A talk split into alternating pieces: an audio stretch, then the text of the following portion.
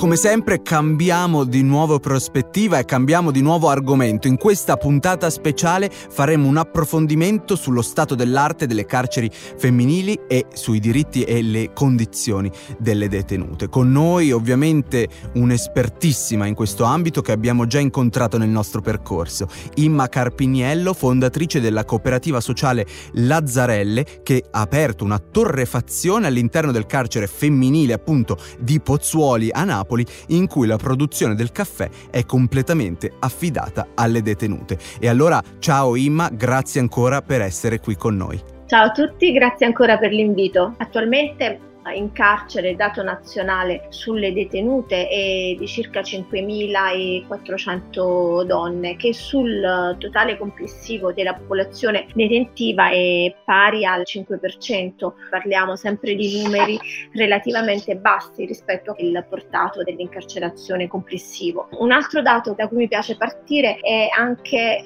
la dislocazione delle carceri femminili, nel senso che in Italia esistono solo 4 carceri completamente femminili, di cui uno è quello a Pozzuoli ed è il più grande del sud Italia dove lavoriamo noi, mentre Rebibbia femminile che è a Roma è eh, in assoluto il carcere femminile più grande d'Europa. Perché vi dico queste cose? Perché quando si parla di donne detenute si parla di una minoranza e questo incide tantissimo anche sulle politiche di inclusione. Immaginate quando si deve appunto fare il riparto di quello che è il fondo per per l'inserimento dei detenuti come poi vengano ripartiti questi soldi e come appunto la questione femminile rimanga marginale.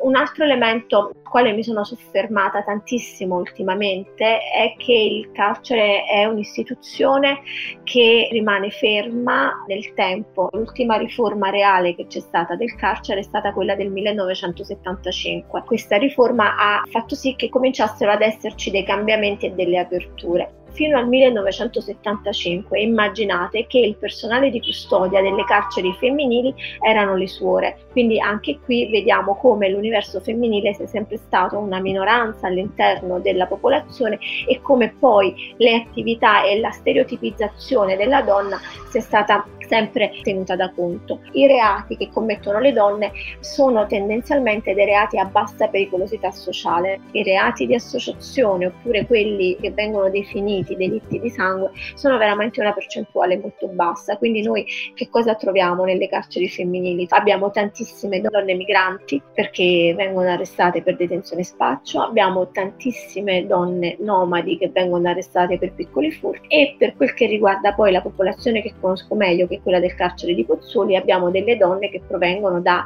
um, quartieri periferici, no? satelliti a questa città. Analizzando tutta questa complessità di elementi, noi realmente ci rendiamo conto che nel carcere, ma soprattutto nel carcere femminile, c'è veramente passatemi il termine, povera gente, cioè persone che comunque si sono trovate in una situazione di deprivazione e depauperizzazione e quindi hanno commesso uh, dei furti. Ci troviamo di fronte a detenzione, spaccio, piccoli furti, qualche reato finanziario. Ecco, questa è la componente sociale con la quale noi ci confrontiamo quotidianamente e da qui poi l'idea di avviare un'impresa in carcere, no? proprio per dare la possibilità di lavorare e di avere un primo incontro con con il lavoro.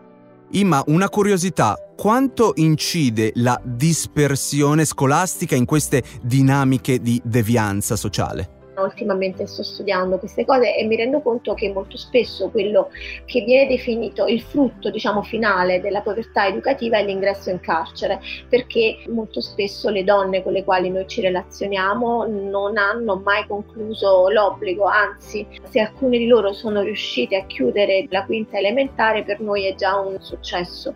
Eh, noi ci siamo trovate in torrefazione anche a trovare delle soluzioni creative perché molto spesso ci siamo relazionate con donne persone che avevano proprio difficoltà a leggere perché non avevano mai esercitato questo strumento no, nella lettura, non avevano completato le scuole. Quindi anche qui, se ci fossero delle politiche di welfare, se ci fosse un reale contrasto a quella che è la dispersione scolastica e via discorrendo, sicuramente la popolazione femminile sarebbe ancora meno del 5% della quale stiamo parlando oggi.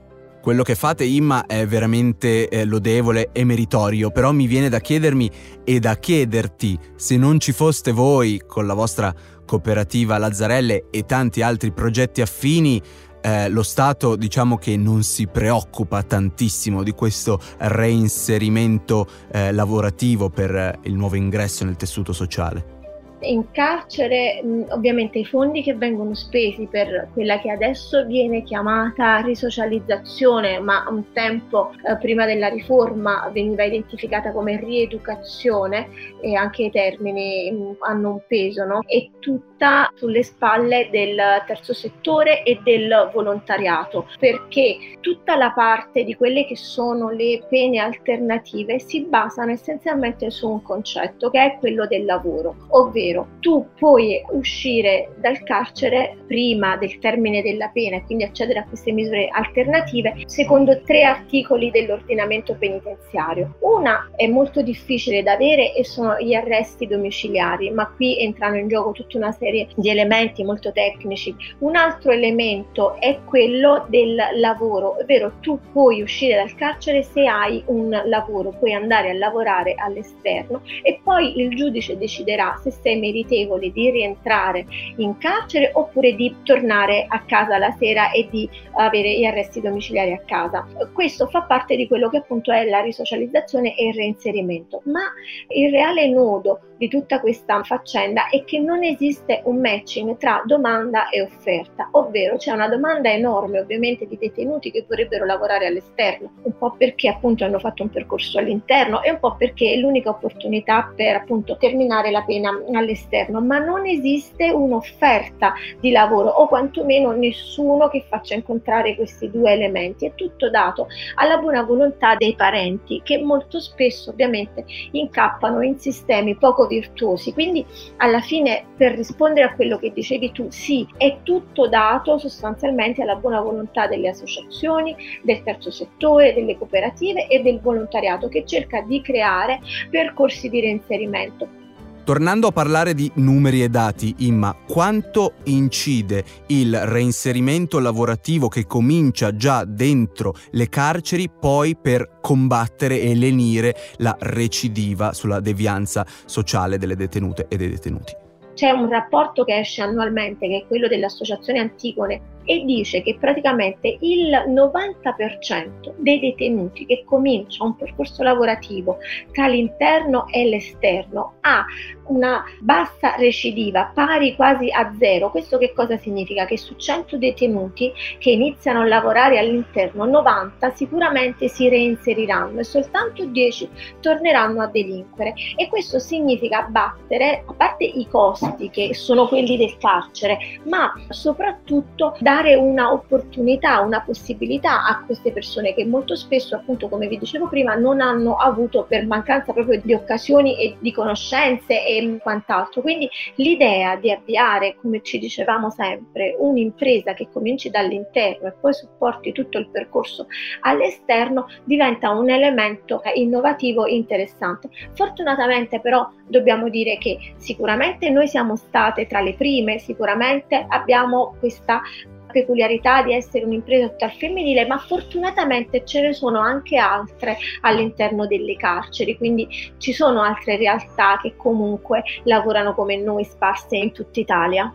E complimenti davvero per tutto ciò che fate, noi applaudiamo alle vostre iniziative anche se forse la società utopistica a cui puntiamo non avrà più bisogno di questo impegno così gravoso e cospicuo di associazioni, fondazioni e di tutto il terzo settore perché la società con le proprie gambe in maniera equa e sostenibile riuscirà a, a camminare senza questo bastone sociale. Ma nel frattempo è importante e sacrosanto continuare l'impegno come fa la cooperativa sociale Lazzarelle di Imma Carpiniello che vado a ringraziare ancora davvero di cuore. A presto, un abbraccio. A presto, grazie ancora per l'invito. Se anche tu hai delle storie da condividere, scrivici direttamente sui canali social di Natura Sì, Facebook e Instagram